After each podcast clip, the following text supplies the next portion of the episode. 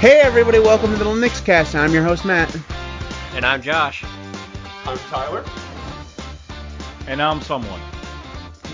He doesn't even know his his name. We we just brought him in off the street. Yeah, We're just trying he- he- he's just a dude we found on the internet somewhere. I'm, I'm sure he's I have a new look. I don't recognize myself. Who I, am I'm sh- pretty Uh, sure he's not a serial killer. I'm just it's I'm pretty sure. Come All right. on, Eric's not a Wait, a second. killer. Wait, wait a second. Wait a second. Aren't you that Steve guy? No. Steve Wozniak? Not, Am not I- Wozniak. I, I think I think I remember you you introduced yourself as Steve at one time, but I can't necessarily remember. Oh yes, I'm- I am Steve-O, by the way. He's the he's the, the developer of some random Debian distribution. I'm sure. It's definitely Oh, Debbie. You're joking. You're joking about that. But if you go to Phoronix and you uh, uh, Phoronix, sorry, uh, on DistroWatch and you check for XeroLinux, if you scroll down to the package management, they uh, they they list it as Deb. That's because DistroWatch is a piece of garbage. It All right. really is. All right. Uh, anyways, welcome to Linux Cast, where we never go off on tangents and we're perfectly on topic. Uh, we talk about Linuxy things, including mostly the news and stuff like that. But first, we're going to talk about our weekend open source. So, uh, Tyler, lead us off. What have you done this week? Anything interesting? Well, Josh is going to absolutely love this one. Uh, I spent pretty much two days setting up a beautiful, beautiful Gentoo setup. Uh, ButterFS with you know some nice compression on it, uh, optimized for SSDs. Did a whole bunch of that niceties. Uh, you know, did a suckless install, mo- mostly suckless. I mean, obviously the Surf browser can like you know just get shot in the back of the head like Lenny, and I find that that's terrible. Uh, all right. Poll, poll for the chat. Anyone use Surf browser as their their their uh, main browser? If they do, they're not in the live stream. Like, they can't, they, are definitely not using it to view the live stream. That's for I, sure. I do have Surf installed right now. Everyone has Surf installed. That's exactly as far as anyone gets gets it. Yeah, you install just- it and then you use Firefox. Jo- Chrome. I, I, I can see what Josh thinking, Matt, your next six months challenge, use Surf for six months. Like, no. happens. Oh, Well, you yeah. see, la- last week I was using Epiphany. I think next week I can use Surf. I dare No, you. but I, I- dare you to. I dare you to. I For ju- a month, all you can use is Surf. And I don't just know, wanted to man. ask you- I don't know. I A didn't- whole month that might just cost you twenty bucks. yeah, I'll I put just wanted to- on it. I just Alright. wanted to ask Zaney what whatever happened to building your minimal U- OS yourself.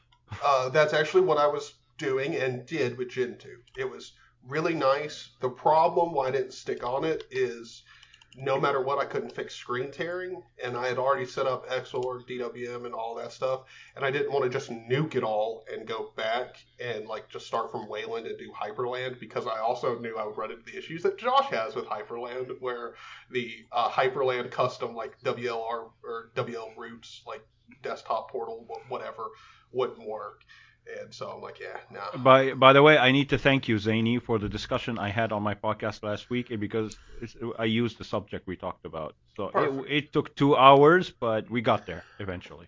Well, but yeah, so uh, long story short, that didn't uh, Gentoo didn't work out, and the what I was going to do was just do a gaming VM, like run my host system uh, Linux off of my APU and pass through my GPU to a gaming VM, and because Gentoo didn't really work out this time around, I just nuked it, installed Windows 11 so I could play Deadside. By, by the way, the reason I have to use Windows is Deadside, the people there for whatever freaking reason, the developers do not have time to enable the easy anti cheat button for Linux support.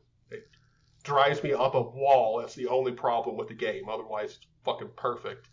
But uh, yeah, so I'll probably be doing another Gentoo install here before too long, as soon as I can figure out and get uh, Hyprland working. You should you should stream it. You have a YouTube channel. I don't know if you remember it or not. I I've, I've forgotten. Uh, I one have a spare capture card. I could probably send you one of them. Yeah, I've I've got capture cards. That's not the problem. He just doesn't But- remember his sign-in information on how to get onto YouTube. That could be possible. if he, he if he if he streams it, I'll be there. I'll be part of the stream. I'll hijack his streams like I usually do. Well, I will say I've got a family friend coming over. We're going to be playing some board games, drinking. After that, I'm going to be fucked up playing Deadside, and I will live stream that on my channel. Uh, I'll be I'll be joining if I have power. perfect. All right. Uh, Josh, what have you been doing this week? Uh, well, uh, obviously I reinstalled Gentoo. That's why that, that whole subject came up, and then I set up Hyprland. But I've also been doing an investigation on another YouTube channel here the, the past week. That's really been like the focus focus of my work. Uh, that's going. I, I'm giving this guy 30 days to respond to all these things that I'm bringing up w- with him. And if he doesn't respond by the end of the 30 days, I'm going to be making a video about it because Are you are you trolling Kent subject. again? No, It's not uh, Kent. actually, it's not Kent. It's somebody else who's got a larger channel than Kent. Okay. like if if you're trolling poor Ken again, I don't know. That's that's just like abusing a puppy. I'm just saying. now, uh, Kent just about subjected himself to an to another investigation as well at one point, but uh, he he kind of got the pass because you know I could actually talk with him. So, can we just talk for a minute? Just, I know this is going off on a tangent, but it's got to be said. Um, if you're over there doing YouTube investigations, just I'm going to politely ask you to stay away from my channel. I, Don't Nope. investigate. don't you anything. worry.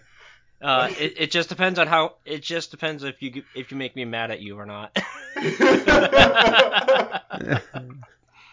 well, that's that is fascinating. Uh, I thought for sure it was gonna be Kent. All right. Anyway, Steve, what about you, man? What you been doing up this week? Oh, uh, yeah. Uh, so, uh, hello, sir. Uh, boss.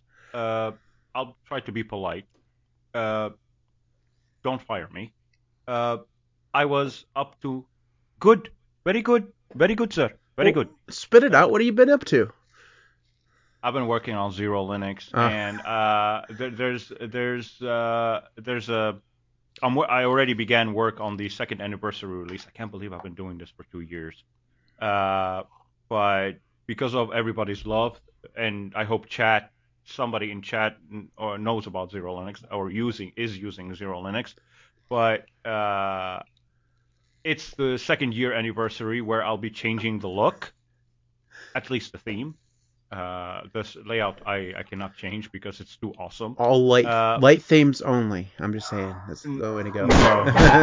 No. Hey, I think Steve, if you put if you put effort into it, you could probably find a good light theme that does not absolutely. Yeah, suck. I don't want to die. I, I, I like my eyes. Um, uh, but the, I, I found a theme to replace Leon, now unmaintained Leon. Uh, it's called. I don't know if you're uh, familiar with it. I would I wouldn't think you're very familiar with Catppuccin. I have I have a Uh, Catppuccin theme for. I know. I Q-Tower. was just kidding. Hold the fuck up! You're going with Catppuccin? Cat. Yeah. Yeah! Yeah. Fuck yeah, dude!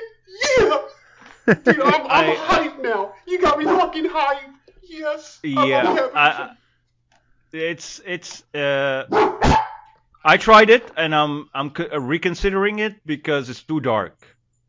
They they have different versions. You know that, right? Go with the macchiato. yeah, I I know. I, I I tried macchiato and mat and uh, mocha. Um, Uh, mocha is darker. Steve. uh, no, Steve, lighter than macchiato. Could What? could I could I tear, tor- steer you towards Nord?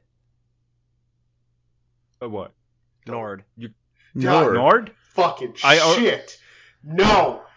No. No, no. I already have a rice that uh, that is Nord and it looks depressing.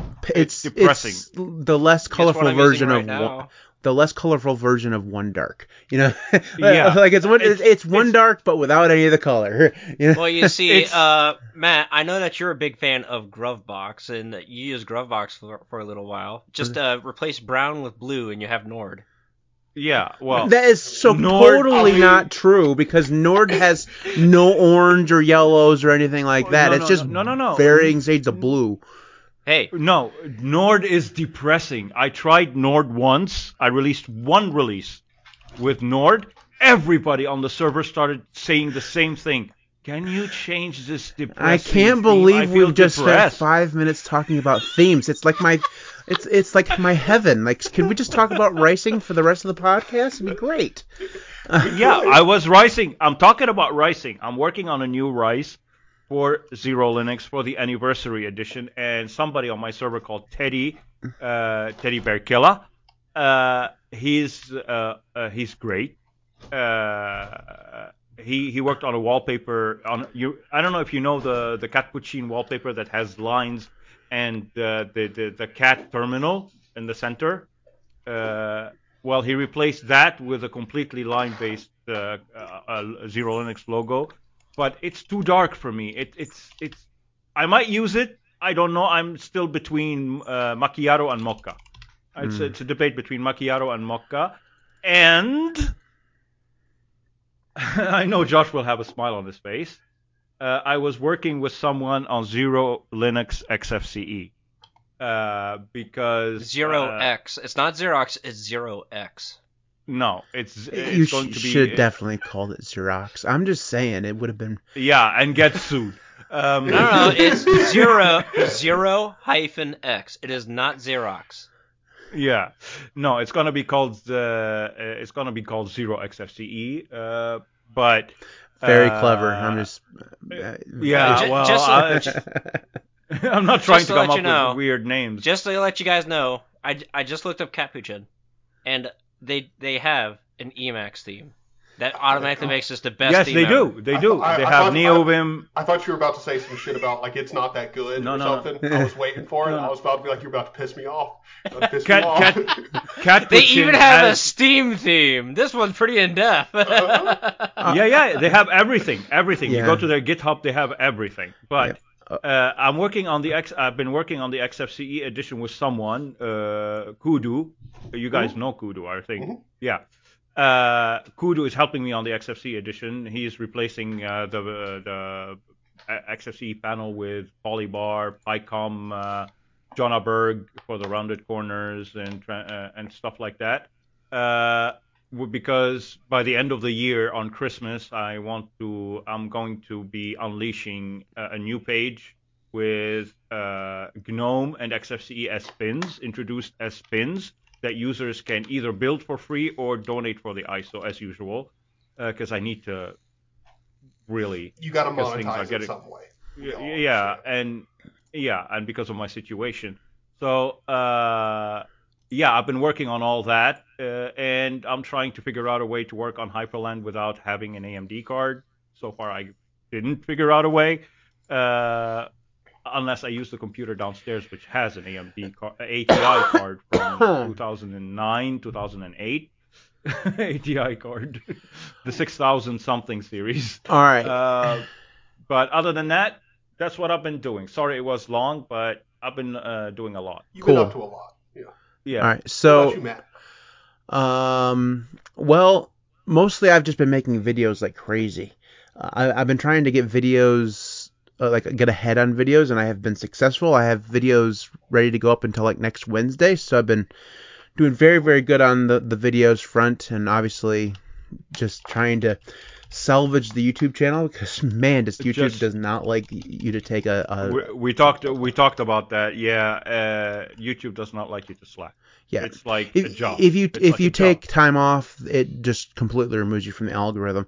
So, uh, speaking of that, I those of you guys wa- watching live, hit the like button on all my videos as much as possible. It would it would really help. Um, and hit the super thanks if you can. well, I'm not worried about the money. I'm just just get me back into the algorithm. The money will the money will return. um, but anyways, uh, basically that's all I've been doing in terms of stuff. I I did have a, an issue that I solved yesterday. So uh, I use Bitwarden for 2FA codes, right? I that's the re- the reason why I decided, decided to use Bitwarden. It has 2FA stuff built in, so I don't have to use a separate application. Um, I know other ones like uh, I think Enpass and uh, KeePass both have 2FA in, in them now too, but Did you fall? Did you did you fall uh, victim to the uh, to the invalid 2FA uh, issue? Yes, because of my my time was off by two minutes. Okay, because Redcore does not come with NTP installed and set up for whatever reason, or at least at least it, maybe it was installed and just the service wasn't running, but the for sure the service was not running. So I had to start the service. I had to run the NTP sync command, which I found on the wiki, and that finally solved the problem. But man, did it take it took a few minutes because I was like, what? I've never experienced. So if you guys have ever dual booted Windows and and uh, Linux, you know if you sw- when you switch back and forth, the clock is always wrong. Somewhere it's wrong. It's either wrong on Linux, wrong on Windows. You fix one, the other one goes wrong. You know, I had. It, there's a way to fix it, but nobody really knows how to do it without having to look it up, you know, over and over again. So uh, I've never experienced Registry, n- not registry entry, double click. yeah, I've never experienced just running pure Linux with no dual boots having my clock be wrong. It's never happened before. You're not the only one. Today I tried to launch uh, WebCord. I had the message check your calendar because they finally fixed the, the daylight savings times issue, the, the daylight saving saving time uh, issue. Uh, WebCord And- also enabled an April Fool's joke in that too. Oh, good. Oh, well, uh, I had I had my time set to manual because all all the, all the DST uh, crap. Uh, because I set it to manual, WebCord would constantly give me this check your calendar message before Well, because I I don't know if they use the same updater that Discord uses, but Discord that Discord updater requires a precise time to work.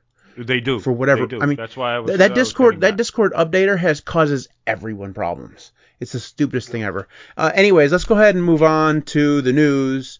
And the first one is not going to be any news. It's going to be a rant. So we're going to start off with mine. I'm going first because I need to talk about this. This is dumb.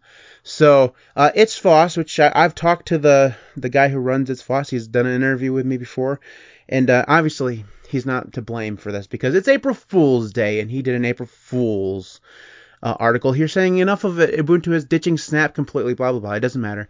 the The idea behind the joke is fucking stupid. I just want to rant for just a couple minutes. Just bear with me. Um, I hate April Fools with a passion, guys. Like I seriously think it's the stupidest thing we do as a as a species.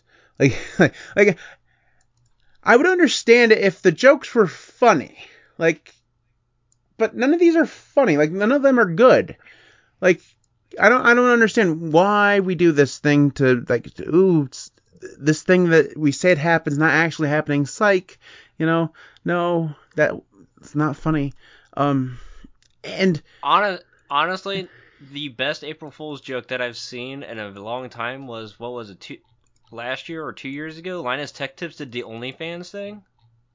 That w- Oh, that was yeah. probably about the best April Fool's joke I've seen. um, my thing is like if, if you're just like a random person and you're you're you're pr- like Steve on his podcast today pranking people, you know, whatever. But if you're a news organization, someone that has to that that cultivates a level of trust that you know people have to if, you, if you're gonna do news, you have to have a level of trust, and then you do April Fools stuff where you're messing around with that tr- trust. It just drives me absolutely bonkers and it, it just pisses me off every single April Fools. I sit here like watching people fall for this shit, and I don't understand why. Like, come on, guys, half of the stuff like.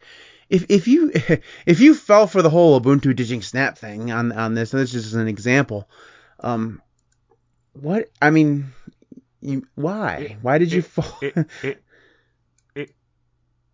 yeah, we can't hear a word you're saying, Steve. Yeah, he's pulling the not talking. Yeah.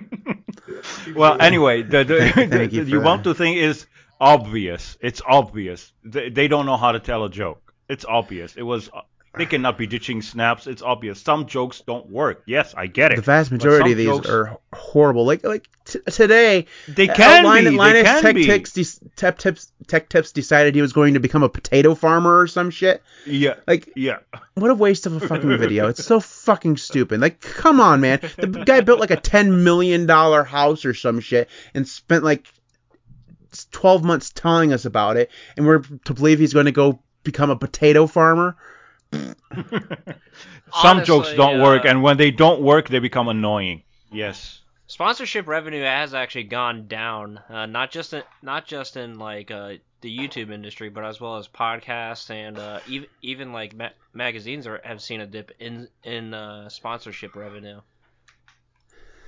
Well, I, I can tell you one thing. I learned I learned something new about YouTube, uh, and I think Matt can can confirm. Uh, it's uh, if you do only live, like I am right now because of the situation, uh, monetization is non-existent because the Yep. uh, the retention, the, the user retention, is very low. When they see something that's uh, one hour long, they're gonna say, "Oh, I'll just go watch the part I need to Oh. watch, and I'm gonna get out of here." Yeah, the, people on YouTube do not like you to put up things longer than 15 minutes. That's just the, the just the way it is. Um, that's why timestamps on your videos are so important. On the longer ones, That's why. That's why I hired somebody to. Well, not hired. I asked somebody to do it for me, and uh, so far it's been working. I, I just I just do my own timestamps. Thank you very much. I, I'm not. No, because I can't because I lose power e- uh, almost immediately after, Yeah. or I need to do something immediately after. So he takes care of it because my podcasts are three subjects long. They're Hmm. not many. Uh, that one video where I did an install of Red Hat Linux and talked about it as a desktop operating system that uh, is 26 minutes long, and it's actually my third most popular video right now. When you can, I've had long videos do well, so it's not impossible. It's just like last like last week's podcast. Last last week's podcast was one of our best podcasts in months. Like it got almost four thousand views. Well, You know? I have a theory on this. I have a theory on this. It's because it involved GNOME. Hmm. Because all my GNOME or Red Hat content has been blowing up Well, there, compared to everything else I've done. there for a while, if you did a Fedora video, you were guaranteed to be successful because the Fedora stuff just hit it right out of the park. Um, Well, like But- their 32 to 35 release has actually have actually really been some really banger releases too. um, now you do a Fedora video and it's not necessarily guaranteed to do well. So it's it, it it's cyclical. Um, but anyways, let's go ahead and move on to some real news. Uh, Tyler, your first one, please. All right. Uh, mine, uh, I'm going to go with the Qt Creator 10 open source IDE released with LV LLVM16 support CMake improvements. Um, Open source people really need to learn how to name their stuff. I'm just yes, and and also um, if you load up the article and take a look at it, uh, the user interface for this I- IDE, like this was what mainly caught my eye because I don't know if most Qt developers use this IDE, but um, h- how do I say this nice? Um, the UI is shit. Um, it's just terrible. Um, yeah, I had never seen this, so like I It would looks like. very web app inspired. Yes, yes. it does look And like a like- web page. The color scheme is just off. It just it does not look good. So um, yeah, but if you do use Qt Creator, they got a whole bunch of improvements, um, which is good. yeah, I I use Qt Creator for Calamares. Oh really? Yeah, well, because Calamares styling is not so great. That's what I use to figure out how to make my Calamares completely horizontal without the sidebar uh, thing. Yeah, Qt Creator helps a lot because it's built in Qt. it might just be good. I, I I really wanted to talk about the UI for for this program just because I feel like this is one of those things where it's like like I don't see any problems with it. Like I actually downloaded it and looked at it. Well, it is available as a Flatpak, so I'm working on installing it right now. But of course, my internet connection is Can- being slow because I'm on Discord. Can we just take a moment to talk about the fact that the 9 to 5 Linux article with an article about Qt decided to take a screenshot of this in a GTK desktop environment? I'm- Yeah. I, I mean, I just, I was, I'm just sitting here staring. I was like, "There's something weird about this screenshot." And then I looked at the title bar. I was like, "That's a GTK theme about QT." uh, I think they're on an Ubuntu desktop. It looks like I it, yeah. back- I would believe yeah. so. that, that's just kind of funny. Um, I'm just putting that out there. It's a little weird. Um, and, And Phoronix, Phoronix is back up. yeah, I saw that. I got it. Um, uh, yeah, the that was just the, it was like I was just staring. I was like, that's really really odd. Okay, let's go ahead. Um, honestly, I don't think I've ever launched Qt Creator to be uh, just not a developer of any kind. So, uh, Josh, your first one. Uh, my first one is going to be a security notice. Uh, update your Xorg guys because they because uh, you know Trend Micro found more bugs with Xorg. it Now, obviously, this involves running Xorg as root. So if you're using a display manager like uh, LightDM or SDDM, uh, they do launch Xorg as root. GDM does not. Uh, it launches Xorg as a as a user session. Uh, but basically, this is just yet another exploit uh, involving some 30 year olds 30 year old code, and they fix it in two lines. Uh, it has already been packaged in all the relevant distributions and and updated as well. So please update your systems. I'm Uh, unless you're like me and you don't have Xorg installed on your system right now. I'm. I got to be honest, Josh. I'm very surprised that. I mean, like, this is a good article, but I'm very surprised that you didn't go with the ones talking about how that, like, you know, Brodie covered it. Like the found the Xorg Foundation, like, literally can't even get anyone to vote for their board. Okay. and All right. there goes Josh. I bet you he lost How- power. How much do you want to bet it's not power? What just happened was he lit like the Flatpak install that he was trying to do, just cut off Discord from the internet. Probably. uh, we we won't be showing cameras until he comes back because it's gonna mess up completely mess up the transforms. um. Anyway, so here's my yeah. I'm surprised he didn't go with the whole uh, Xorg not being there at all too, because the because that's a big deal, right? The Yeah. they can't find a maintainer for anything. Um. Well, I mean, there, and that that was one of the wildest things for me is like I didn't realize just how much this had been a problem in the past. Like this is a, not a new thing for Xorg. Okay, okay, I'm back. Well- uh, sorry, Discord crashed on me. No, yeah, so uh, what I, I, I, I would like to, to, sorry to cut you off, but uh, uh, Brodie put it very well in his video. He was like, don't take that as the death of Xorg. He Well, started, yeah, uh, no, no, no, no, no. I, know, I mean, that's the that's the point I'm trying to make. This is this is not anything new. Like this has been a Yeah. reoccurring problem for like a decade, if not more. Like they haven't. There's been multiple nomination periods where they've gotten almost no one voting. Like there was there was one that I saw where like out of like um like it wasn't 200 people but close to 200 people like 12 voted Yeah. 12 like Yeah. what like out of the people who are super into xorg and like willing to go out of their way to go to the foundation for xorg I mean, if you're like the AppImage developer who made this wonderful article saying that Wayland breaks everything, maybe you should be contributing to Xorg, right? That Yeah, just seems like a good idea to me. yeah. No, I will. I, I will. I will say one thing. People uh, get me wrong a lot. A lot of the times when I say I am not going to use Wayland or support Wayland on on XeroLinux, they take it as if I'm never going to love Wayland. I'm never going to include Wayland. I'm never. No. Way I am a realist. I understand that Wayland still needs. Not only it needs to to to to fix its issues, but other app uh, developers need to adapt their applications to work in Wayland. It has to be a two-way street. well and But- the main point is that takes time Yeah. That takes time. just Uh, takes time all right. So- anyways, well- anyways, to Josh, your this audio is shite, bro. Um, some, it something's is. really going on there. It sounds like you're maybe coming through your webcam microphone, um, or some other microphone, because it's definitely not coming from the one that's in front of your face. Uh, either that or it's partially plugged in or something. I don't know.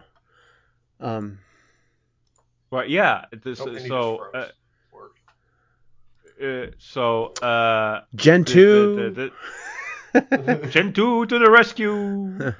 uh, but uh, it needs time, so I I, uh, Okay, I sound will go into onto the the the the Wayland train when it gets stable, and I will love it. I will never hate something forever. Ever, never, Well, ever also a hate big, something a big thing with Wayland and you is you're running an NVIDIA card, which, I mean, the, Okay, is that just the way Wayland works. Hold on- hold on a second. Years. Uh, uh, am I sounding better? no, you yeah. still you still sound like you're far away. Um, it'll be okay. Uh, Might just sounds the same to me. add some gain. I don't know.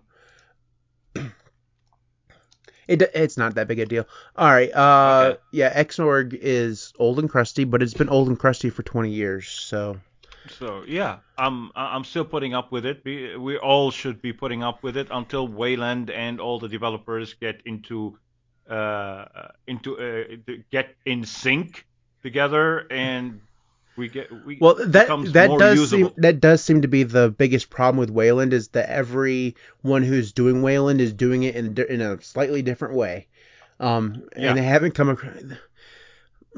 And Look- KDE fixed a, a long time Wayland issue with screen capture and Discord, but KDE fixed it. Not Wayland, not well, Discord, but KDE. There's no real thing as you know. Fedora is doing their own Wayland thing, and Ubuntu's kind of like adopted that way. But there's also the way the window managers are doing it, and wlroots has a big play in a lot of different areas, right? And then there's the way KDE is doing it, which is a completely different way, you know. And and they don't. Well, it's by There's no standard. We Like, have Yeah, it's not. There's no standards. well, No, well, well, okay. So no, first of all, no, no. Linux Wayland Linux people Is, Wayland is a protocol. Like it's just how you should do things. they don't have. so every single every single project is going to do it differently well, because then that's the nature of it. we know, and we've talked about this before on the podcast, that Linux developers, open source developers, don't like standards. That's the reason why we have OpenRC and and runit. You know, there's a reason why. You know, because Systemd is quote unquote the standard. There's and there's people like I can't use a standard because it makes me conformist. Uh, and obviously, whatever, you know, so, you know, I have to go create this other thing. That's what's bringing. That's what's bringing Linux down. Right. So, I mean, and it's good. I think personally, I think it's good that developers can go work on whatever the hell they want to work on. So, you know, do things. But when it comes to something as, you know, important as the future of the display server, the thing that we're all going to be using, like without without a display server or the their equivalent about, you know, we don't have anything. Like you can't display things on the screen. It's like yeah, we've used the, the the analogy of a car before. If you don't have a steering wheel, which you know, or tires, you know, you don't have a car. You can't drive, and that, that's what this Like- like- this is. It has to, Like me. it has to be Yeah. Sorry. Go.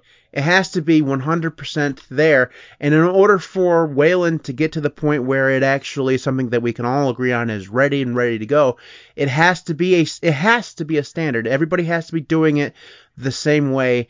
The applications that you use, the applications and stuff that you use on Ubuntu have to work on Arch and on Fedora and on you know Gentoo. They they have it, it has to be intercompatible. And right now we're just not there yet. Uh, and that- It's a core. uh, It's a core part of uh, of the system, the display uh, manager. Well, it's you a know- core part of the system. People don't realize that a, a lot of Wayland's efforts actually come. Uh, Wayland is actually originally started as X12, not. It was an Xorg project, and it was the future of Xorg. It's just that it got so little development that uh, eventually it got forked into Wayland that, that we see today. So one way or another, this fu- this what we're going through right now with the with the uh, desktop display server transition, it's it's it was going to be like this no matter what we did. And of course, uh, Ubuntu attempted attempted to develop and, and manage Mir. Mir, but of- yeah. yeah, which uh, you know they kind of fell flat on. Although Mir, Mir still sees development, it's it's now a compositing layer rather than rather than a uh, display display protocol. Well, so I, uh, I'm uh, glad that we with at least KDE decided on something. There was a there was a third one too, started with a T, right? Um, I don't remember what the name was. It wasn't around for very long, but somebody started up started something with a T that w- around the same time Mir was was introduced. Anyways, it doesn't really matter. the the But I just want I just wanted to say one last thing uh, uh, is that uh, things with Wayland are are are still a mess. Uh, even uh, even SDDM, for example, I'm really thinking of ditching that thing and switching to LightDM because LightDM just works. Uh, SDDM, if, if you if you are on Xorg, then try to switch to uh, to Wayland. Uh, it, it craps it craps the bed. Yeah, but that's not Wayland's fault. That's SDDM, and SDDM is also like if we're being honest, this again It's the bridge. we Sure, should get off bridge. of this Wayland talk, but like really, the core problem with Wayland doesn't really come down to standards or how people are doing it or anything. It's fucking software doesn't support it properly. Yeah, and it's going to take some time. Also, SDDM is notoriously shit. So Yeah. uh, Yeah. it doesn't matter. That has nothing to do with Wayland. It's just notoriously bad. Um, but also, dis- display managers, it turns out, are freaking hard, apparently, because none of them are very good. You know, LightDM has. Issue, has had issues for years where every once in a while, for whatever reason, when it updates, uh, you'll log back in and just have a black screen with a blinking cursor. That's ha- that's happened many times to many many different people. It happens all the time.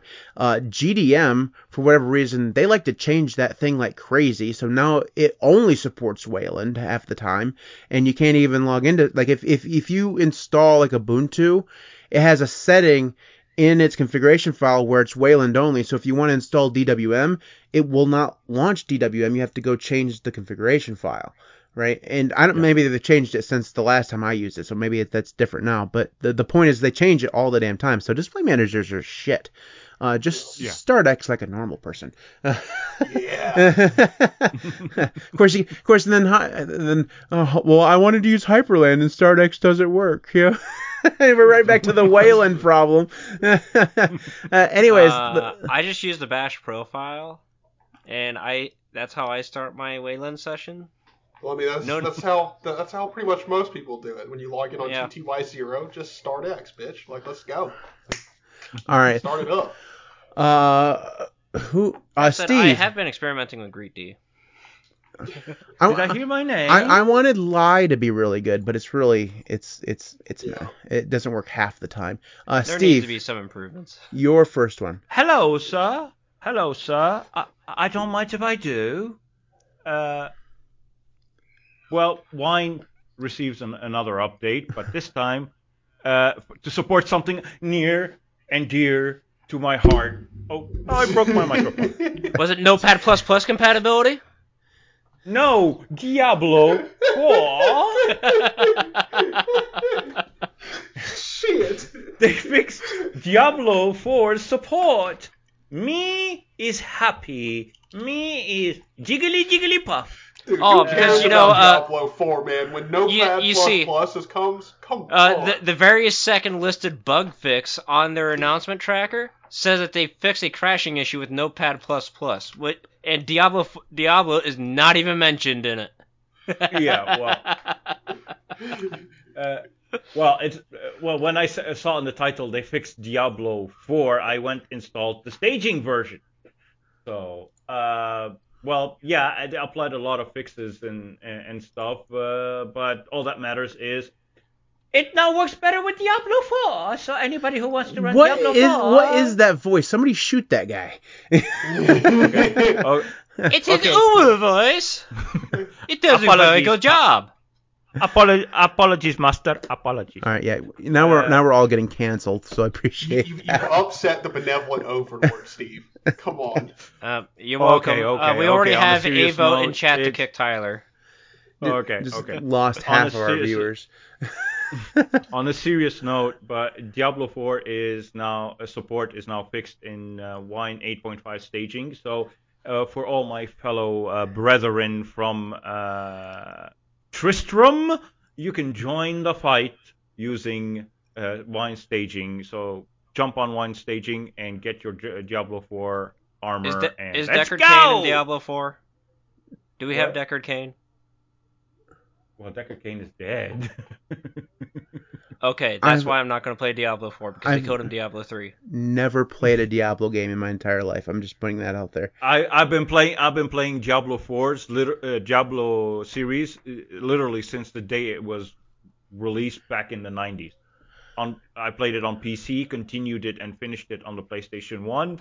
Uh, then the 2 on the PC, 3 on the PC, and now I can't wait to play Diablo 4. And Hip Dad made me watch him play the beta, and I was crying because I couldn't download it. I play Hearthstone. That's the only Battle.net game that I play. All right, and I use Bottles Anyway. to do that, by the way. Bottles is good.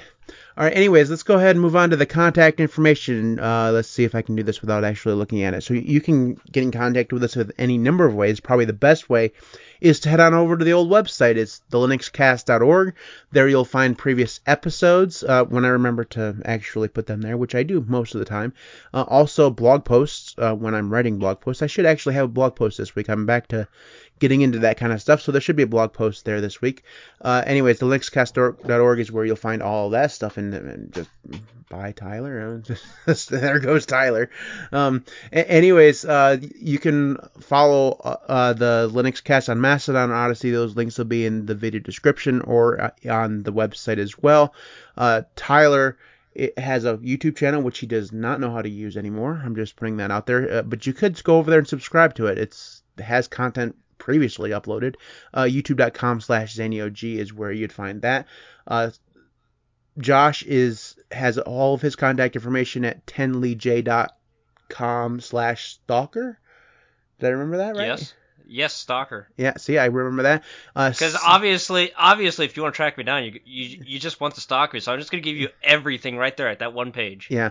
Uh, um, Steve has any number of places you can find him on his YouTube channel at youtube.com slash at zero dark zero at, at zero. I don't know what his is. Damn it! I almost got all the way through. Linux.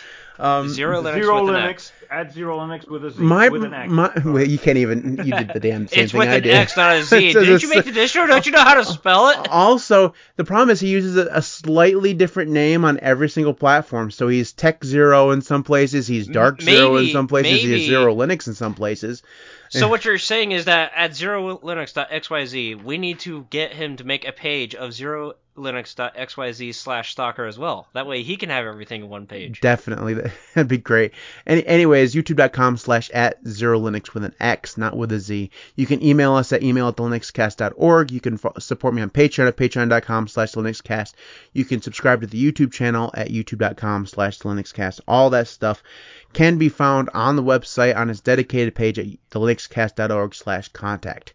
Um, if you don't want to type in any of the stuff that I just put, all the links will be there for you to, to, to just click on uh, at your leisure. So uh, that is the contact information. I almost made it through without looking. Uh, if uh, Steve would, you know, standardize his his you know handle, I would have been perfect. But n- no, we got to come we we got to come up with a whole bunch of different ones with clever zero handles. You know, it's great.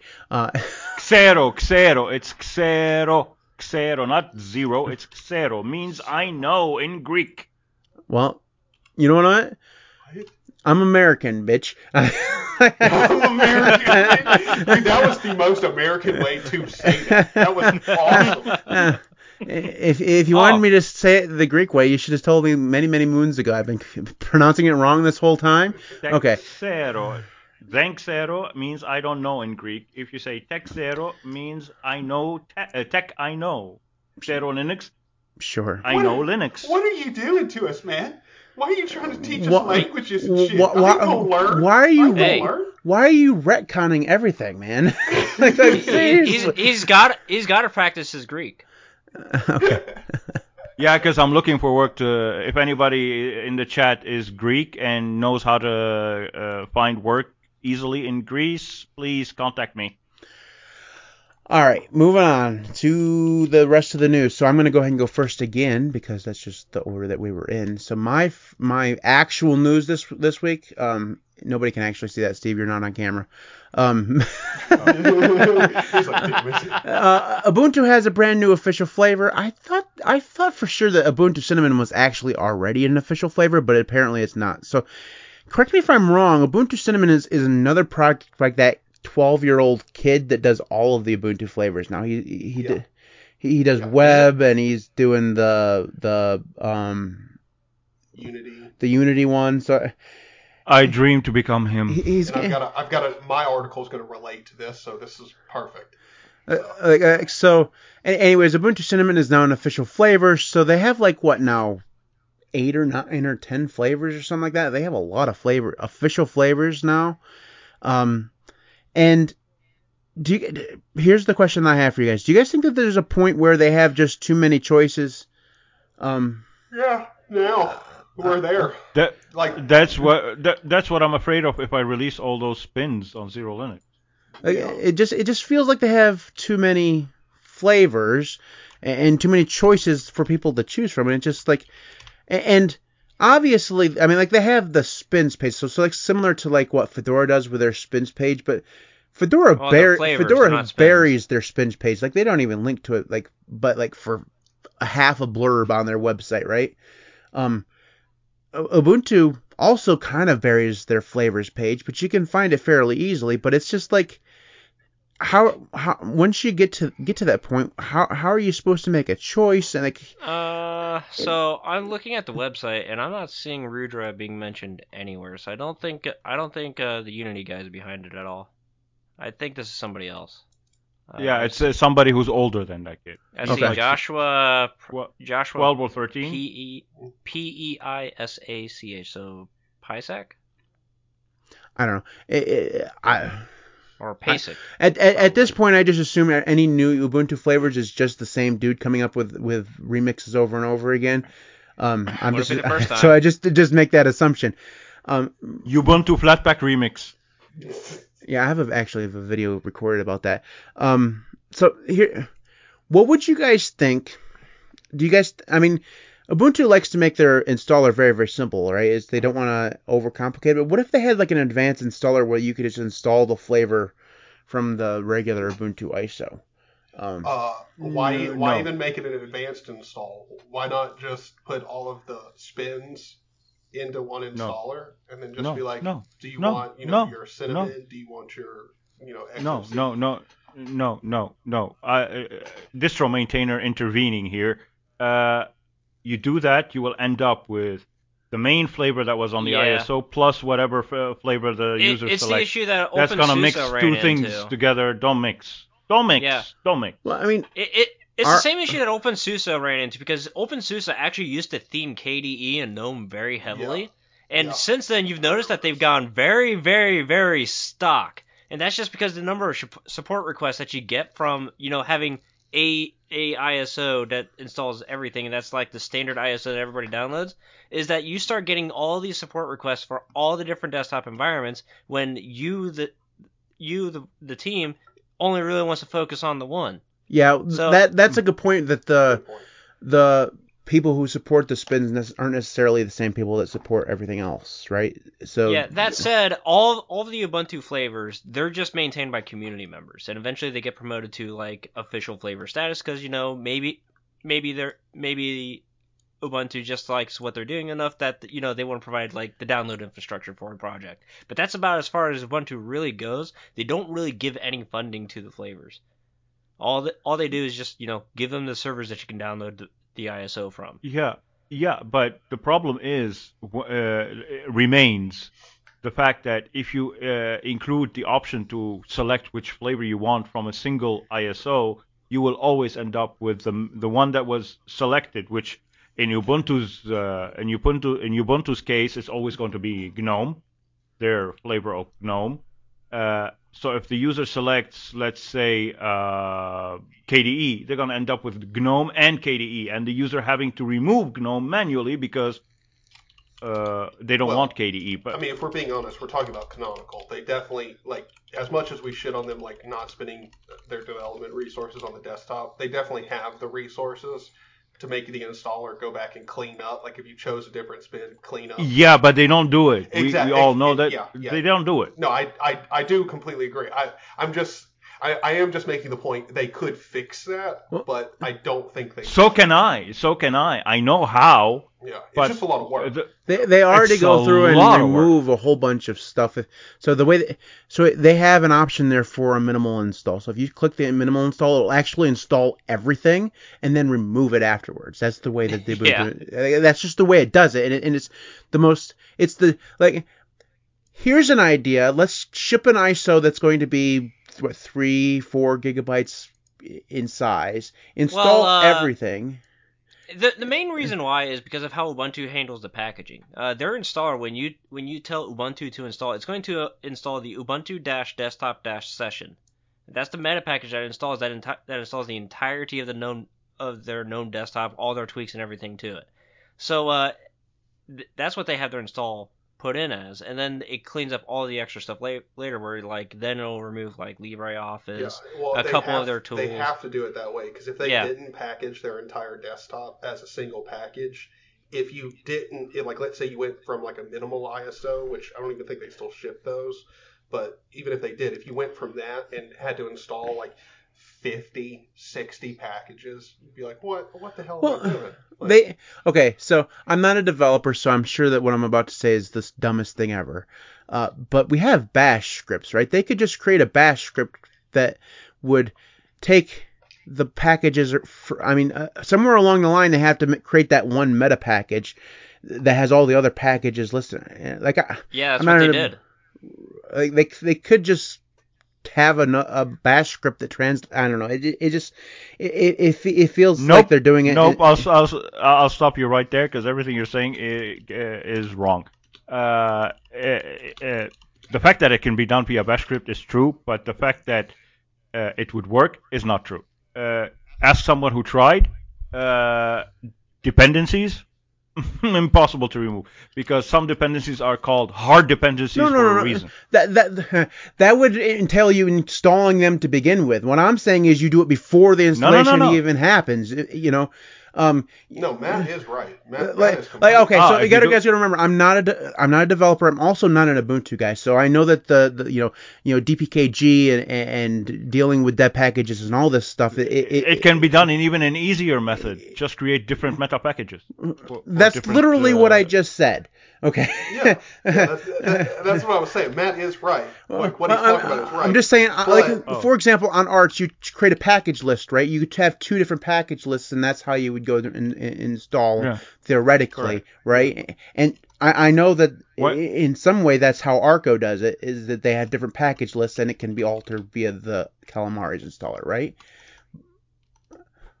You are I no used lo- that, you are so I- no longer an Arco.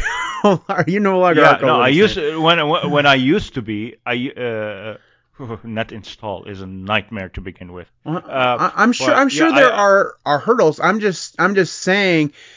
Yes, I- I mean, you're it- correct. it- Sorry, I, I was I was wrong. I thought you were talking a different It, it, it's different on Ubuntu though, guys, is because everything is on the ISO, right? Uh, my biggest, qu- it, Yeah. it- I'd have a much bigger problem with the way they're doing it if it was on, on Arch because you download all that stuff, so that's taking up your bandwidth, right? This stuff you've already spent the bandwidth on, so it doesn't really matter if they just remove it afterwards because it's not taking up any more bandwidth, you know. correct. So And- anyway, and also the the way Ubuntu looks at it is having that big meta package for their desktop is kind of necessary just because of who Ubuntu's target audience Well, is. Also, also, the desktop team is notoriously uninterested in maintaining more than one package.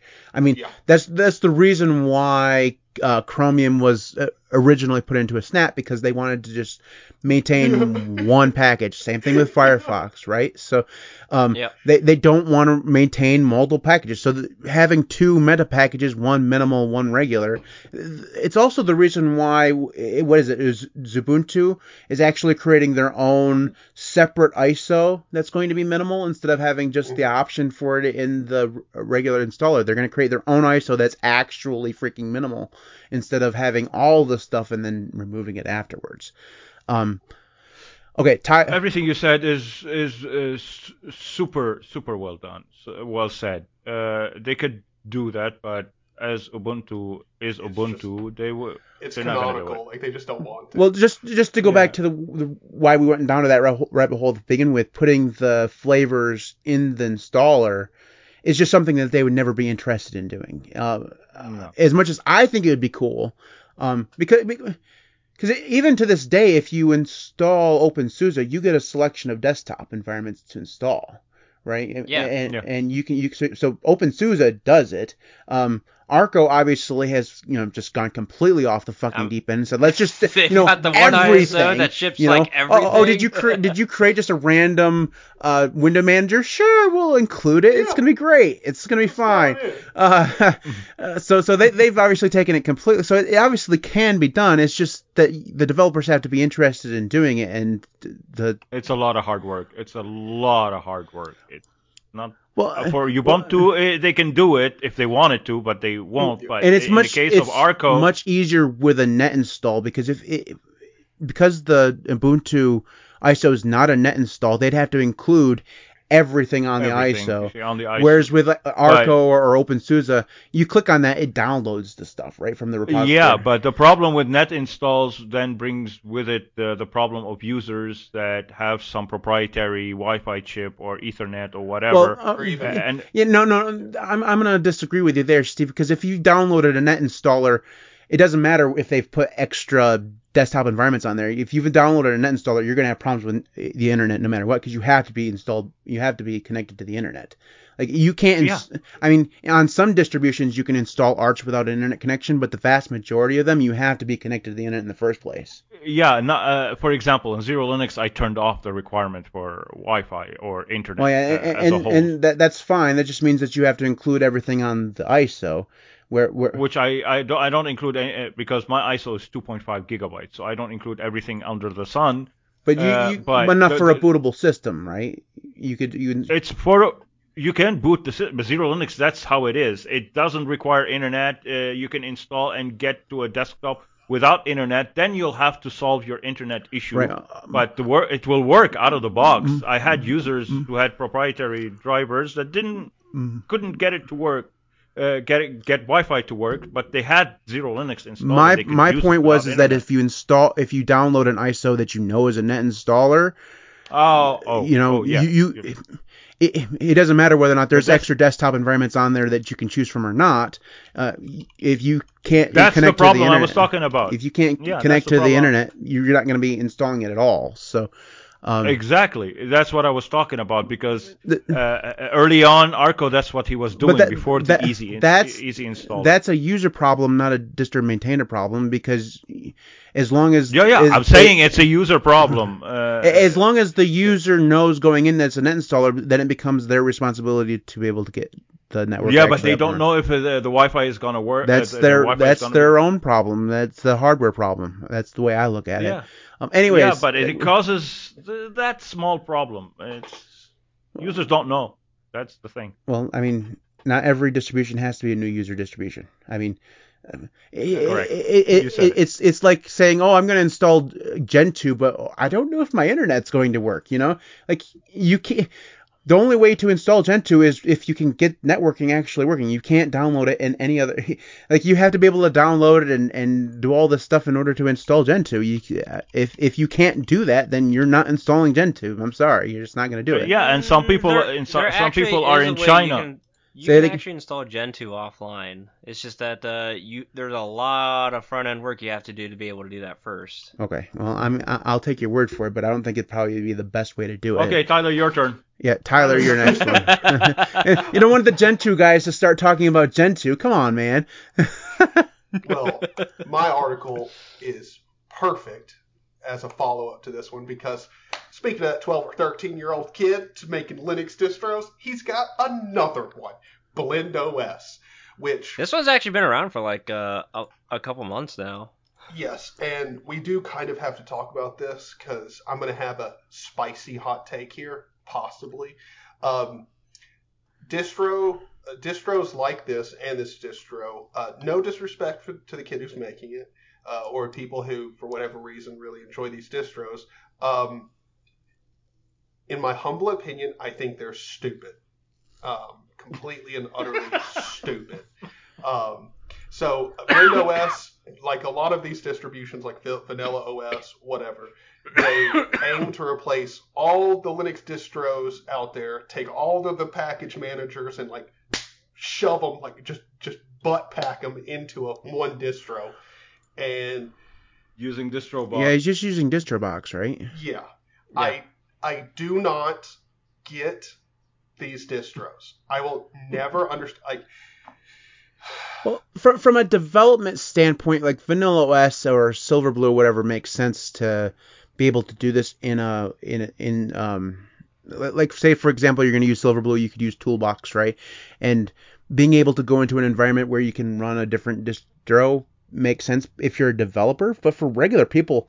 What do you it, just choose a package manager that you like, right? Just it, it, well, but also like all right, like let's let's tackle it from a distro maintainer's perspective and a user uh, perspective in that order. Distro maintainer, who in the hell wants to manage every single package manager? Like when someone runs into a problem with apt or Pacman or whatever, like do you really Oh, want to Well, that? here here's the thing. He's not supporting it because he he it says on their website that they only support Flatpaks officially. And that they support Well, flat then- packs and DistroBox, and Well, that's as much as they But support. But then, but then, but then we back, go back to the core part of the problem. Why the fuck make the distro? Why? Like, That's if a you're good only question. going to support one package type and every other type is off on your own, just let someone use DistroBox on your regular normal ass distro. Like, Well, I agree. I, I I agree with that. Also, but also think think about it this way: none of the package management systems actually matter, and and we we know this from from a like like you can. The, the differences that they make of how they install stuff doesn't matter. Uh, how the syntax you have doesn't matter. Learn. I mean, having multiple package managers on a system just requires the user to learn.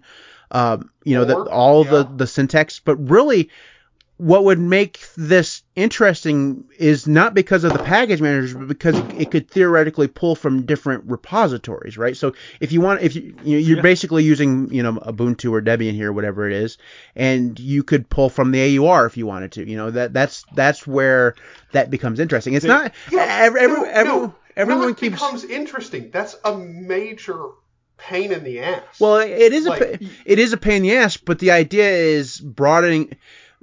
At least I assume the, the, the theoretical advantage here is broadening your access to software, right? Because the, the the AUR has a lot of software in it, and you know you can. But I don't I don't I don't understand why you need all of them, right? Because you're just there's going to be a lot of duplicated shit there, right? A- a- And Yes. And you have to deal with version numbers and it's i mean it, and which package manager did you use to install this application? Well, the problem, the, but we no, also- the problem with that is that uh, he forked the uh, the vanilla OS package manager that pulls from all package managers. So uh, you run his package manager command. I forgot what it was called.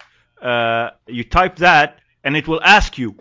It will prompt you. Where do you want to pull the package from? AUR, Pacman, uh, uh, apt, uh, blah blah blah blah. Uh, I'm like, uh, hmm. See, Well- I'm not even using it. We're just talking about it, and I've got a headache. Like, Yeah. Yeah. well, fuck Yeah. this. Like, But- I, to, to me, like, I, to me, like, g- genuinely, the way that I look at this is like, if Linux is already a um, a more user uh, Well- demanding OS, Be- before we get into this here, we should probably take a minute to explain what DistroBox is, and th- because Oh, that's yeah. actually how it's achieving all this. Uh, basically, all it's all DistroBox is is DistroBox is a front end for containers, either Podman or Docker containers, as long as it supports the OCI container format, uh, which uh, is what both of those programs use. So basically, what you're doing is you're just installing this this. You're not actually installing the package on your native file system. You're installing it Yep. inside of a Docker container, basically Mhm. which is basically just like a very slimmed down secure virtual machine that isn't even Yeah, actually but, really. but, a but you can forget machine. Podman because now they're charging up the wazoo for accounts. yeah. i thought that was Uh, docker but even No. like the the biggest core No, no, issue- Steve, you got it backwards. It's Docker, and Docker actually uh, Docker. went back Uh, on no, that. Sorry. Yeah, Oh, they went Docker reversed course on that. the the worst part about these these kind of s- systems is um, they they these kind of distros where you use DistroBox to install your applications are pretty much ignorant to the fact that Flatpak exists, which is which is not to say they are literally Well, ignorant this about them. this But- does also ship Flatpak. Uh, the the biggest Yeah. complaint that I have about these distros is that they don't really fix the darn issues with Linux distros.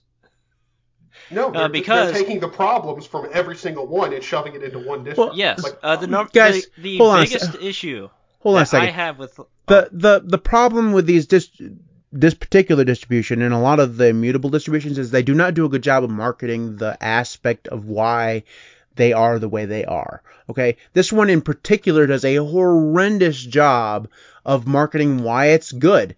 It, it, the the the idea behind the the the stuff that they've talked about, like, oh, you have access to all the package managers.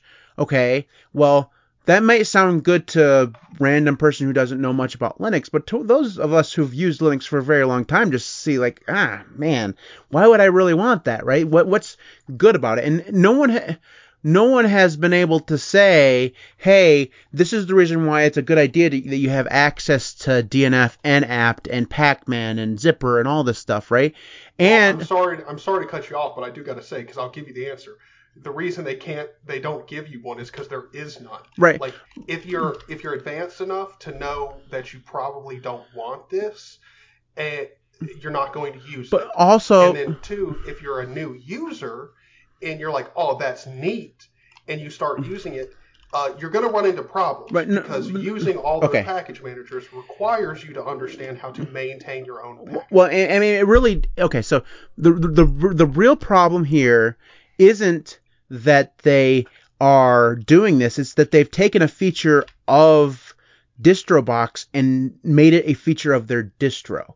Basically, they've pulled it out of distro. It really didn't pull it out like technologically, but they've marketed it as this is a feature of our distro when it's really a feature of DistroBox. Like if you just said, "Hey, we also include DistroBox on our distro," you can do anything that DistroBox can do, including using Zypper or, or you know RPM or whatever.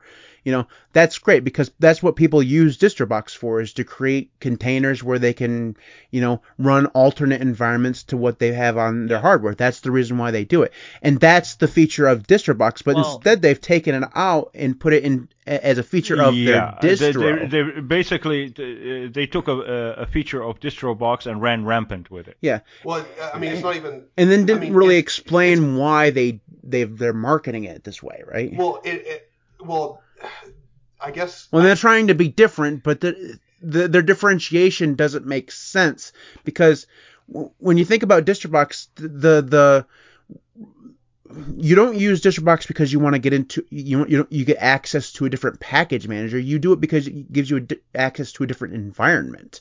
You know, you, different ver- different versions of the kernel, different versions of software and stuff like that. That's why it's important, not because you all of a sudden have access to Pacman. You know. Well, realistically, DistroBox is actually inspired by the the uh, Fedora Silverblue tool, which is Toolbox, which was Yeah. one of the first front ends for Podman to be able to do something like this. And Toolbox was never really engineered towards like the desktop user. It was it's always been engineered at the developer because you know it's a temporary environment where you just go and you install all your npm packages, and then when you're done with it, you can just blow it up and send it away. Well, it's it's and, it's uh, a it's that's another thing that's weird about this is that it's a development tool, right? It's, it's for people who want Yeah. to do development, and this distro is advertising this feature as if it's something that everyone wants. Well, from the distro like creator or maintainer's perspective, the reason they don't want to, or the reason they market it the way they do, is because if they did just come out and say legitimately what the distro was, then everyone would mock it because it's like almost all of these are, well, we're Fedora or Ubuntu and we got DistroBox. Done. That Like- said, if if I ever get around to actually making a distro myself, uh, I I probably would make an immutable system, but I would just hard disable any package manager whatsoever besides you know Flatpak because then that's all. then I what's the care use about. of getting it? Yeah, exactly. Well, but I mean, like, so so back back to these kind of distros. Like, my, my main point is really just I don't. I would like to see these kind of distros stop being made because, like, and I'm and I'm not. Are you talking about I'm not immutable distros or? No, no, no, no, no, no. Uh, the ones using DistroBox. Well, they are almost always immutable, but no, the ones using DistroBox where the whole selling point is you can use any. yeah, well, I think want. th- I think we got uh, three of them now. We got Carbon OS, Vanilla OS, and Blend OS, right? Mhm, Yep. Those are the three. Yeah. Yep. Well, Yeah. Uh, anyways, I guys, the we got reason the reason I would like to see these distros stop being stop being made or maintained is not because I think they're completely useless projects, but I, I feel like the developers behind them are normally very skilled people. They're they're normally very good developers, and they could be using their development time and expertise on distros that could within a minute have the exact same feature that their entire distro uses and their their development power can be better maintained or not better maintained, better used. Uh, I think so. I, I think I go the other direction. I think that the reason why they should stop being made is simply because they don't have a good reason for existing, right? I, immutable operating systems, whether you like them or not, have a good reason for existing. And part of the Hmm. thing that makes immutable operating systems and stuff work is things like Toolbox and DistroBox. It's just a tool that exists on those things. Like, you know, just it's it's it's a random development tool that some people use. Like if you're not a developer and you use Silverblue, you're probably never going to use Toolbox at all, right? It's just you're never you're never going to use it, you know. And, and that's because it's it's a development tool. This is that that's the reason why a lot of these, and that's why I go back to the whole marketing thing. Like they've made this a feature that they've touted as a thing that it feels like they think everyone should use or should want to use, and it's really not, right? It's it, that having access to multiple different package managers is not a a feature It- that it just com- people want. It just complicates. Right. It, it's just complicates things uh, for no reason. Right. And and it, it would be different if they marketed this this distro towards developers. Like if developers have access to, but even then their wording is a little wrong because instead of they're not saying hey you have access to DistroBox, you're saying hey you have access to all these package managers. It, it it's it's it's a different perspective and it just feels weird. Um, Well, but- I mean, I feel like how you started off is perfectly accurate. Like, there is no reason for them to exist. If you're making these distros for developers, stop. Every, I mean, if if if we're seriously making these kind of distros for developers Well- who don't know how to install DistroBox, well, um, Well, the funny thing is, is I'm sitting here reading this It's Foss article, and I kind of wonder if It's Foss actually knows what the difference between DNF and Yum is. Well, the prob- I, I prob- don't think they do. probably don't. I don't I think, think they, they do included either. RPM in there too, which is you know weird. Uh, well, I can see here support for multiple package managers, including apt, DNF, Yum, Pacman, and Yay. I can understand differentiating Pacman from Yay, but there's no reason to di- differentiate DNF and Yum because DNF is just newer version of Yum. Yeah, just, Yeah. just Yum's It, not. it, it literally stands for Dandified Yum. Yeah, all right. So let's go ahead and, and, and move on. We could talk. Maybe we should do a whole video, a whole podcast on immutable podca- uh, immutable systems or something like that. So, uh, Steve, take us into the KD KDE news, could you please? Will do. Will do. This week in KDE KDE. KDE ends March with more fixes, including more plasma whale And work. the story is over. We can move on to the next one. well, actually, actually, We oh, hope, but there I are new features. input, 'cause They, I they're- do they think- actually added some features. Yeah, well, one of the one of the biggest ones that like I've heard a lot of people complain about that this finally fixes is the Kate text editor and the QML stuff. I've heard a lot of people bitch about that, and so now Yeah. they finally do have the language server in there for Kate. So and like, and and they fix and they fixed something. The other day when I ran the update command, I got one update, one update and only one, and it Only was one? KWin. What? KWin. KWin came alone as an update. I was That like, I've never never seen happens. KWin all by itself get uh, get an update. K- yeah, K- It was- KDE never updates just one package at a time. What- Yeah, that's the first time I ever seen it. KWin all by itself. It was to fix way uh, common uh, source of KWin crashes for Plasma Wayland session. So, I I thought it was going to be uh, fixing something with KScreen, so I just assumed. Not yet. Well, uh, well, KScreen, um, hmm, questionable. And uh, Discover is now massively faster, and that's correct. I tested it. I can confirm. Uh, as long as you don't have many widgets installed that get pulled from the KDE store. The moment you have that, it goes massively slow. but as long as you don't have a lot of those installed, you're okay. It's much faster to load uh, package information now when you click and when you update actual packages like Flatpaks and and now and now finally it reports the actual uh, the actual uh, Flatpak size and download uh, percentage instead of showing you 100% and sticking at 100% for like 20 minutes while it downloads the the package. Well, that's just because the Uh, way Flatpak does. The, like, if you've ever installed a Flatpak from the terminal, you'll see sometimes it's like um, 110 you know megabytes out of a 90 or something like that. It does something really weird with Yes. uh, with I'm assuming. Yeah, and and and the, the fact that Flatpaks uh, don't have uh, they they pull they pull from HTTP uh, regular servers rather from uh, rather than being actual package manager. It's just pulling a file from HTTP or HTTPS. Yeah. So, All right. Let, Uh, Well, the, wait, go ahead. no, no, go ahead. I was I was moving us on. Okay. The the last thing really quick I was going to say because this one is like I, I I just noticed this and this is also kind of when I'll believe it when I see it. But ap- apparently they finally fixed the flat hub flat packs that you download not respecting the Breeze icon theme. Supposedly they fixed that. I will believe it when I see it though. So. Are you using KDE right now? So can you find out for us? that. I mean, Steve, Steve, Steve, Steve. I need you to destroy your wonderful theme, switch to Breeze for like five minutes, and, and, and test this for us. he's like no. I'd rather I'd rather kill myself than do that. I already I already set it uh, set the workarounds to use whatever GTK theme I'm using, so I'm good. Oh, all okay, right. Okay, all right. Josh, your last one, please. Uh, my last one. Uh, Chrome is, has made it official. They are adding AV1 and VP and VP9 codecs to WebRTC.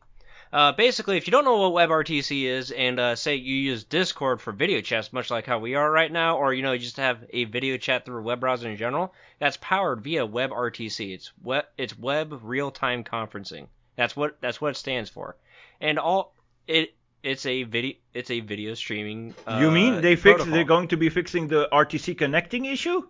No, not yet. They're just adding codecs. Uh, but basically, AV1 is a video codec. It, it's free and open source. It's it's sponsored by like everybody that cares about online video streaming, including Twitch, by the way. Although Twitch doesn't seem like they're going to be implementing it anytime soon. But basically, it it's uh, the biggest benefit between AV1 and VP9 is that currently we use H264, which is a codec that, that has a few patents and a few legalities and licensing and all that. It's a little bit questionable in every single stage. But AV1 and VP9 are both free and open source, which which basically means that uh, and they they actually perform much better and more lightly than than what H264 does, which means that we'll actually get a cleaner video output over video using a lower bit rate as well. So it actually really really cleans up internet traffic too. Wait, so you mean we'll be able to use Discord and it won't be compressed as shit no more? Well, here's the thing about Discord. Like, Here's no. the thing about Discord, because I put a note about this in the show notes just for this reason. So, when Chrome pushes an update, it gets backported into Electron four weeks later. And uh, this, this is purely for features. Security fixes, obviously, they get a bit higher priority. But features get backported into the Chromium Embedded Framework, which is what Electron uses for, for rendering pages. This is this isn't a problem until it comes to Discord, where Discord is actually still using a version of Electron that that got that reached end of life in 2018. Because With with it uh, yeah. Now, Discord claims that they backport security fixes, but of course they they relicense it under a proprietary dual license, so you know I- you can't see I- I- I you, would- I you can't see Discord that stuff. statement. Which means that if Discord was to ever actually jump to a supported version of Electron, uh, then you could probably use our newfound favorite codecs. In the If they meantime, ev- in the If they meantime, ever do that. just just re- just be happy that you're using Opus Audio, which is a fantastic audio codec because that is free and open source, but you're still using H264 video.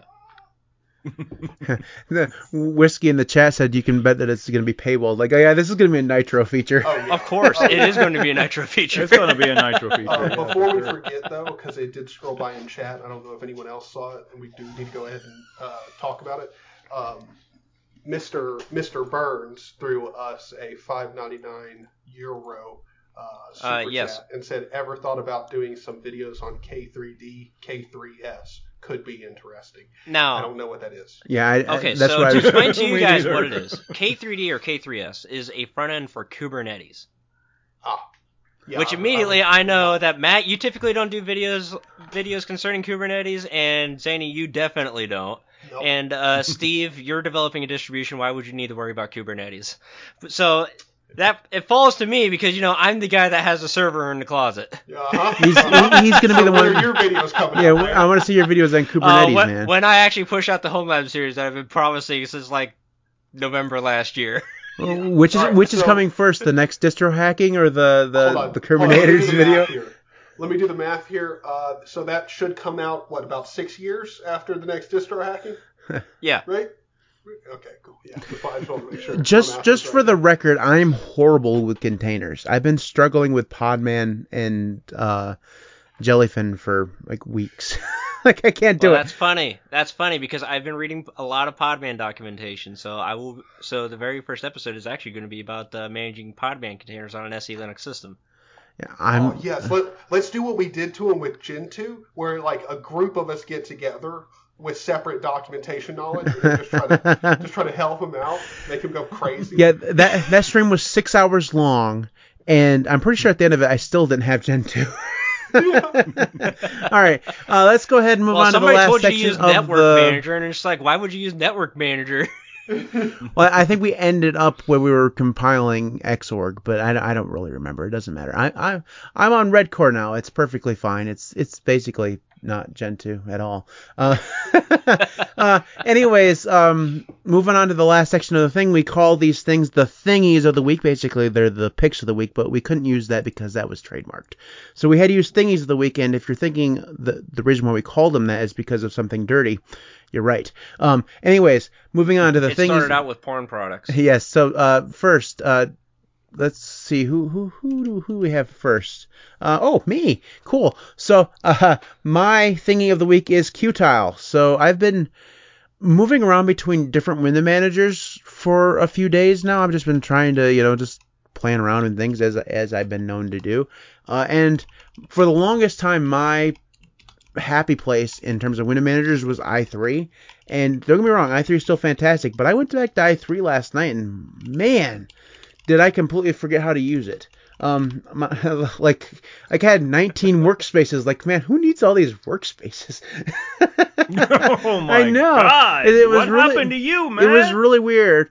Um, and I had to remember all the key bindings because I had I have separate key bindings for every single workspace, right? And I had to remember between the, you know, what they were. You were. are Matt, right? Yeah. Um. Well, you gotta you gotta remember in Qtile I have 12, Yeah. 12 workspaces and it's just enough, right? It's it's not. It, it, I I could probably use one more and be happy about it, but um, I don't. In a week, in a week's time, he can he can use seven more to get Uh, to the 19. funny thing is that uh, I still have yet to find a bar that supports uh, uh, workspace numbers for Hyprland. So uh, I've been going barless this uh, for the past 48 hours. As you should. As you should. That said, I have no idea which workspace Discord is on. I don't know where the window even doesn't is. doesn't Wave I Waybar supports Waybar. workspace uh, numbers? Waybar only supports supports knowing which window is the focused window. It doesn't support workspace numbers. I think you. I think Not- you have not to do for something custom with Waybar to get it to have uh, Hyprland um, because workspace numbers. all right, I don't know about Hyprland, but I know in Sway by default it has workspace numbers. it so- does in Sway, but not Hyprland. Okay, well that's a Hyprland protocols. problem, not not a bar problem. Um, That said, Hyprland is still very much a beta product. Uh, maybe Um, maybe the maybe they somebody might just make a bar as plugin. or workspace numbers are stupid and hard to do on X too. There's a reason why like Polybar doesn't support po- numbers in Awesome or X I don't know. Monad DWM did it in one line. It's just weird. Um. I don't see Anyways, the so. Qtile. The, the point of the story was they. Um. I've spent so much time in Qtile that I've become a Qtile fanboy now, and I've had a hard time switching away from it. So. Uh, Oh, gross, man! You're using Python. It's so slow. It's- I bet your system It's so is like, slow and sluggish. just- He probably hits the keybind for term for to open up his terminal, which is written in beautiful, wonderful C language because you know it's a it's a nice minimal terminal called Alacritty. It's Alacritty. a beautiful, Yeah. beautiful terminal written in C. Very He's beautiful, and it takes- this and it- Python shit, and it takes, it's gonna like, take, three like, seconds. A solid ten millisec, all ten right. milliseconds to load up. All right, Oh, boys. Thank you for taking the Mickey. I appreciate. it.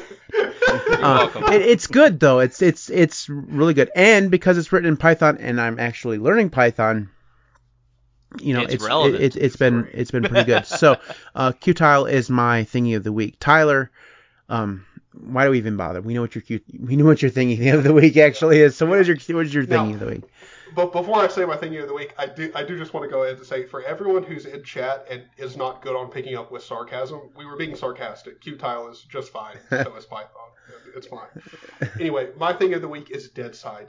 Uh, look, it's Windows only, so you got to have either have uh, Windows like you know uh, uh, dual boot going on or uh, gaming VM until the developers like stop fucking around and give us a simple toggle. Which, by the way, uh, Kudu's done investigations into this. Uh, they've enabled the easy anti-cheat for Linux support on the client side, but on their servers they haven't. So it's, it's very annoying. But anyway, um, it's a fantastic survival game. Um, it's kind of like DayZ meets Rust meets Escape from Tarkov, and they all have a baby. I'm completely Pretty lost here because I I have never seen or played any of those three games. Yeah, then you're going to be really lost if you check out this game. Yep. But it's phenomenal. It is really great, and I'll be streaming it later on. So, uh, and it will it'll probably be like uh, I'm going to be playing with a few other guys. So it's probably just going to be a whole bunch of slightly drunk or just intoxicated people. You Uh, you know what I miss? I dying. miss the zero AD days when Tyler streamed zero AD. Yeah, we Those- do need to get back to doing that. Like those are those were the days. I was horrible at it, but it was always fun to watch you guys play. Anyways, uh, Steve, your thingy of the week. My uh, uh, uh, I mean, my my thingy of the week is uh, Bravo. Uh, sorry, Brave. Brave. Sorry, Same I thing. read it wrong. Bravo. you should definitely called it that. Yeah. Oh, Uh, uh, Homadi makes a good point. You have to have a native Windows installation. You can't run in a virtual machine because uh, their their servers will detect that you're in a virtual machine.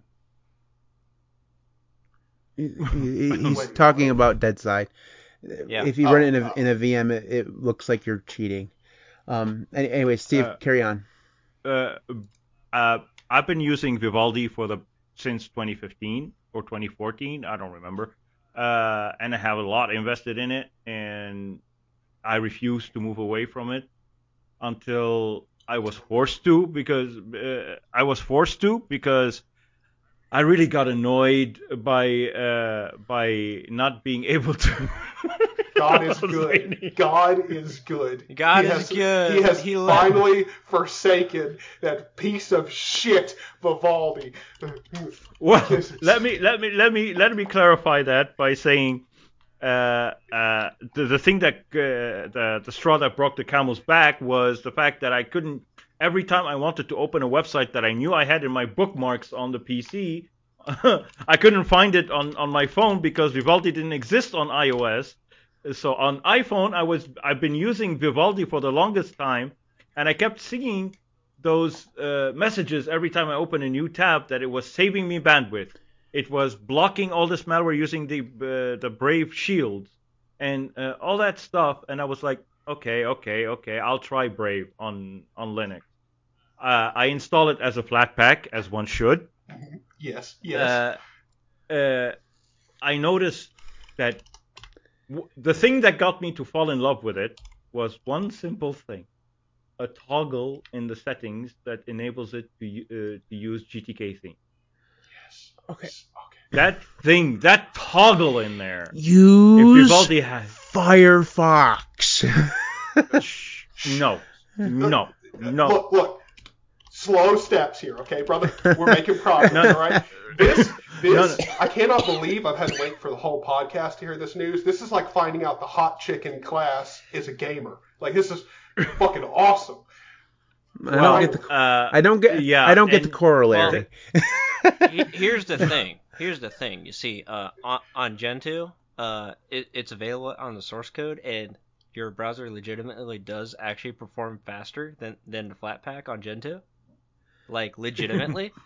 Well, with that on the with that uh, uh, on the side, but I, I need to admit that Brave has a lot of features that we actually need that Vivaldi keeps moving away from. Fuck It 'em got up. me pissed fuck off up at Vivaldi. Yeah. I hate Vivaldi They give so us- much. Uh, the, the, the, Vivaldi gives us uh, everything under the sun except the things that we need. Like Uh-huh, uh, yeah. Use Wait, wait, hold on. You're telling me Firefox. that you you're telling me that you don't need a newspaper stand, uh, a book, a book catalog, And an email client. All in your browser? Are you You are, don't? Well- are you sure you don't want an RSS feed reader in there too? You know? yeah. no, but but the, the the the other thing is is the sync uh, protocol. Uh, uh, has anybody? Uh, uh, does any of you guys I have understand looked at Brave? Brave. I, I No. have looked at Brave. I have installed it before, and I have played around with it. No, no, it. And I knows dropped Brave. knows a thing or two about sync. Yes. they, they use the stupid blockchain piece of crap. Yeah, Uh, yeah, that they- I they agree. sync- it's a piece of crap that you can the disable. all blockchain, that. and you pair it with QR codes. Not if you want sync. No the the sync uses the blockchain. That's how they do it. Yeah, the sync does use the blockchain, and uh, Oh, and, uh, I didn't yeah. understand how It- what they use. I just saw that they gave me a, a text to copy and paste and whatever. Yeah. That's But- literally what they do, and it, and I agree with you. That is super nice because then you don't have to worry about one more username and password. Yeah, well, no, on the contrary, that's what I want. I want the sync on their servers to be able to download on any device because this sync thing, from what I understood, because it uses the blockchain, whatever, whatever, uh, it, it uses your computer to, to synchronize everything. So it sends from your computer to your phone, or do they send it online? No, no, no, I don't no. know. It's so essentially all, all the only thing that they're doing differently is that your like your information for your account instead of being an actual like tying to your email address and a password and all this stuff, it's tied to that code that you're given that's put on the blockchain. So like So my stuff is online. Uh, The- the- like my bookmarks are online. The dumbest, Yeah, like, the dumbest all- thing about this entire conversation is that Brave has an account system built in because they have to for their s- nonsense cryptocurrency bullshit. You know, Yes. so they I actually didn't see it. I didn't see it. Where? Where? I didn't see it. If you sign up for the Brave rewards, you have to have an email and stuff, and you have to sign up Oh, for. rewards. No, I disabled the Right, I know, but Yeah. if if you if you sign up for that, which is the whole f- purpose of using Brave, because that's what. Otherwise, just use Chromium. Well, I'm going to be honest.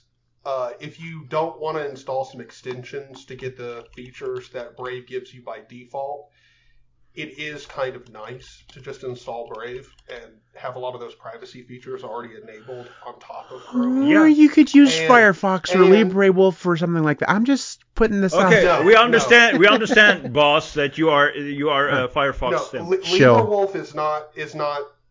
Uh, n- No, I, I, I will No, no. never like LibreWolf. It's it's You stupid. use it LibreWolf disables if so you much want- JavaScript that you can't Yeah. even use the modern web. That's Like, true. No, Yeah, no, but uh, I, one last thing I want to say about uh, about Brave. That's good because I needed to leave the- 15 minutes ago. By the way.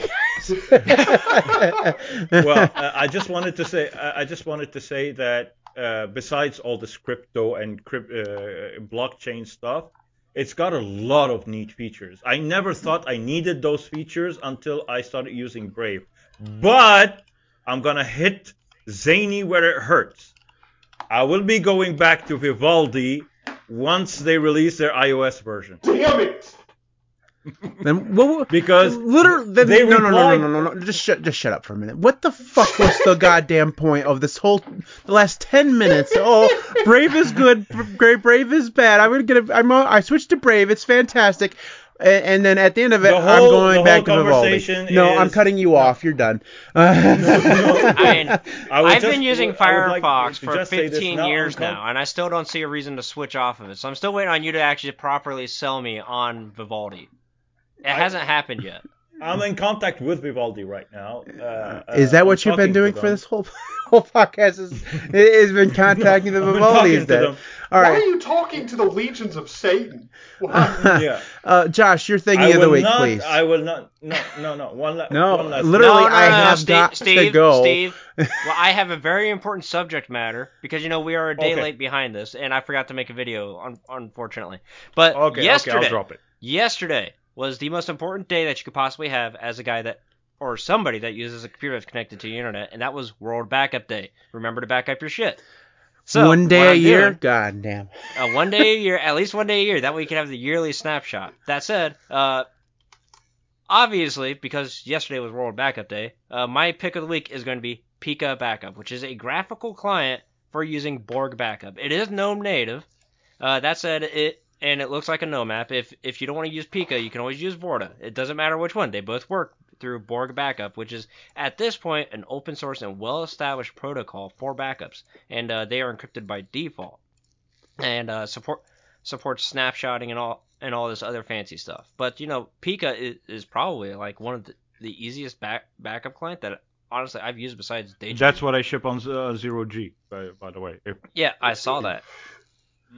Something you guys So, actually uh, agree on about zero G. It's like like Josh is like it's the best part of zero G. Actually, I, I do like his uh zero his uh, XeroLinux wel- welcome application, uh, which you know is, is pretty weird because it's a KDE distro, but it, you know like my favorite tool that they ship on their KDE distro is a G, is a GTK client if I remember right. yeah. Okay. yeah. I, I should definitely try Pika because I, I only have used Vorta and Vorta is prickly if you have multiple repos. Um, does Pika do better job with multiple Borg repos or does it not? it it actually does. Good. All right, I'll give that a try. All right, so that is it for this video. I'm sorry for kind of rushing up, Steve. I apologize for. It's okay. I You're, understand. I'm just saying your nonsense of going, you know, praising Brave for 10 minutes and then at the end of it saying, "Oh, I'm I going just back wanted to to Vivaldi." mess. I just wanted to mess with Zaney. I'm not going back to Vivaldi Oh, until they thank give us. A, No, no, no, no, no. Until they give He- us he the- said, the- "I'm the not tools going back we to need." Vivaldi." Period. And then, but you actually had a comma there saying until I'm go- until they come out to the iOS client. Okay. Um, it's not true. I just wanted to mess with him. just use Firefox. Um, anyway, so that's it for this video. If you guys uh, have comments on this stuff, make sure you leave a comment afterwards. I, it really does appreciate, it does help the channel if you leave a like and a comment, uh, and I really do need that at this point. So thanks everybody who does support me on Patreon and, and uh, YouTube. You guys are all awesome. I'm gonna go ahead and put those names up on screen now. Thank you so very much. Patreon.com/slash LinuxCast. Uh, thanks so much for everybody who does support me. Um, I, I, I've said, uh, it only supports him. If you want to support everybody else, we have our own links. Uh, Screw in- those in the guys. They don't deserve it. This is. I, I'm just kidding. I'm just saying, I'm the one that actually pays for all the server costs here. I'm. I'm just saying. It's the Linux cast. It's. Any, anyways, thanks everybody to support me. Uh, and the people who support you guys, you know, get your own damn Patreon page. Um, you can't because you're banned, right? Aren't you like banned from. Patreon or something? Uh, no, what actually happened is that I had a Patreon account, and it sat idle for so long that Patreon's just like, yeah, we're not going to let you collect any money anymore. Yeah. Okay. Because, you know, your account was idle for a year and a half. I'm Like, surprised makes it's not banned like everything else. Anyways, that's it It's for not- this one. We, we record this live every Saturday at 3 o'clock p.m. Eastern Time, uh, and uh, we, we managed to go so long that the recording of the Patreon thing ended. So, anyways, thanks for watching. We'll see you next week. 乖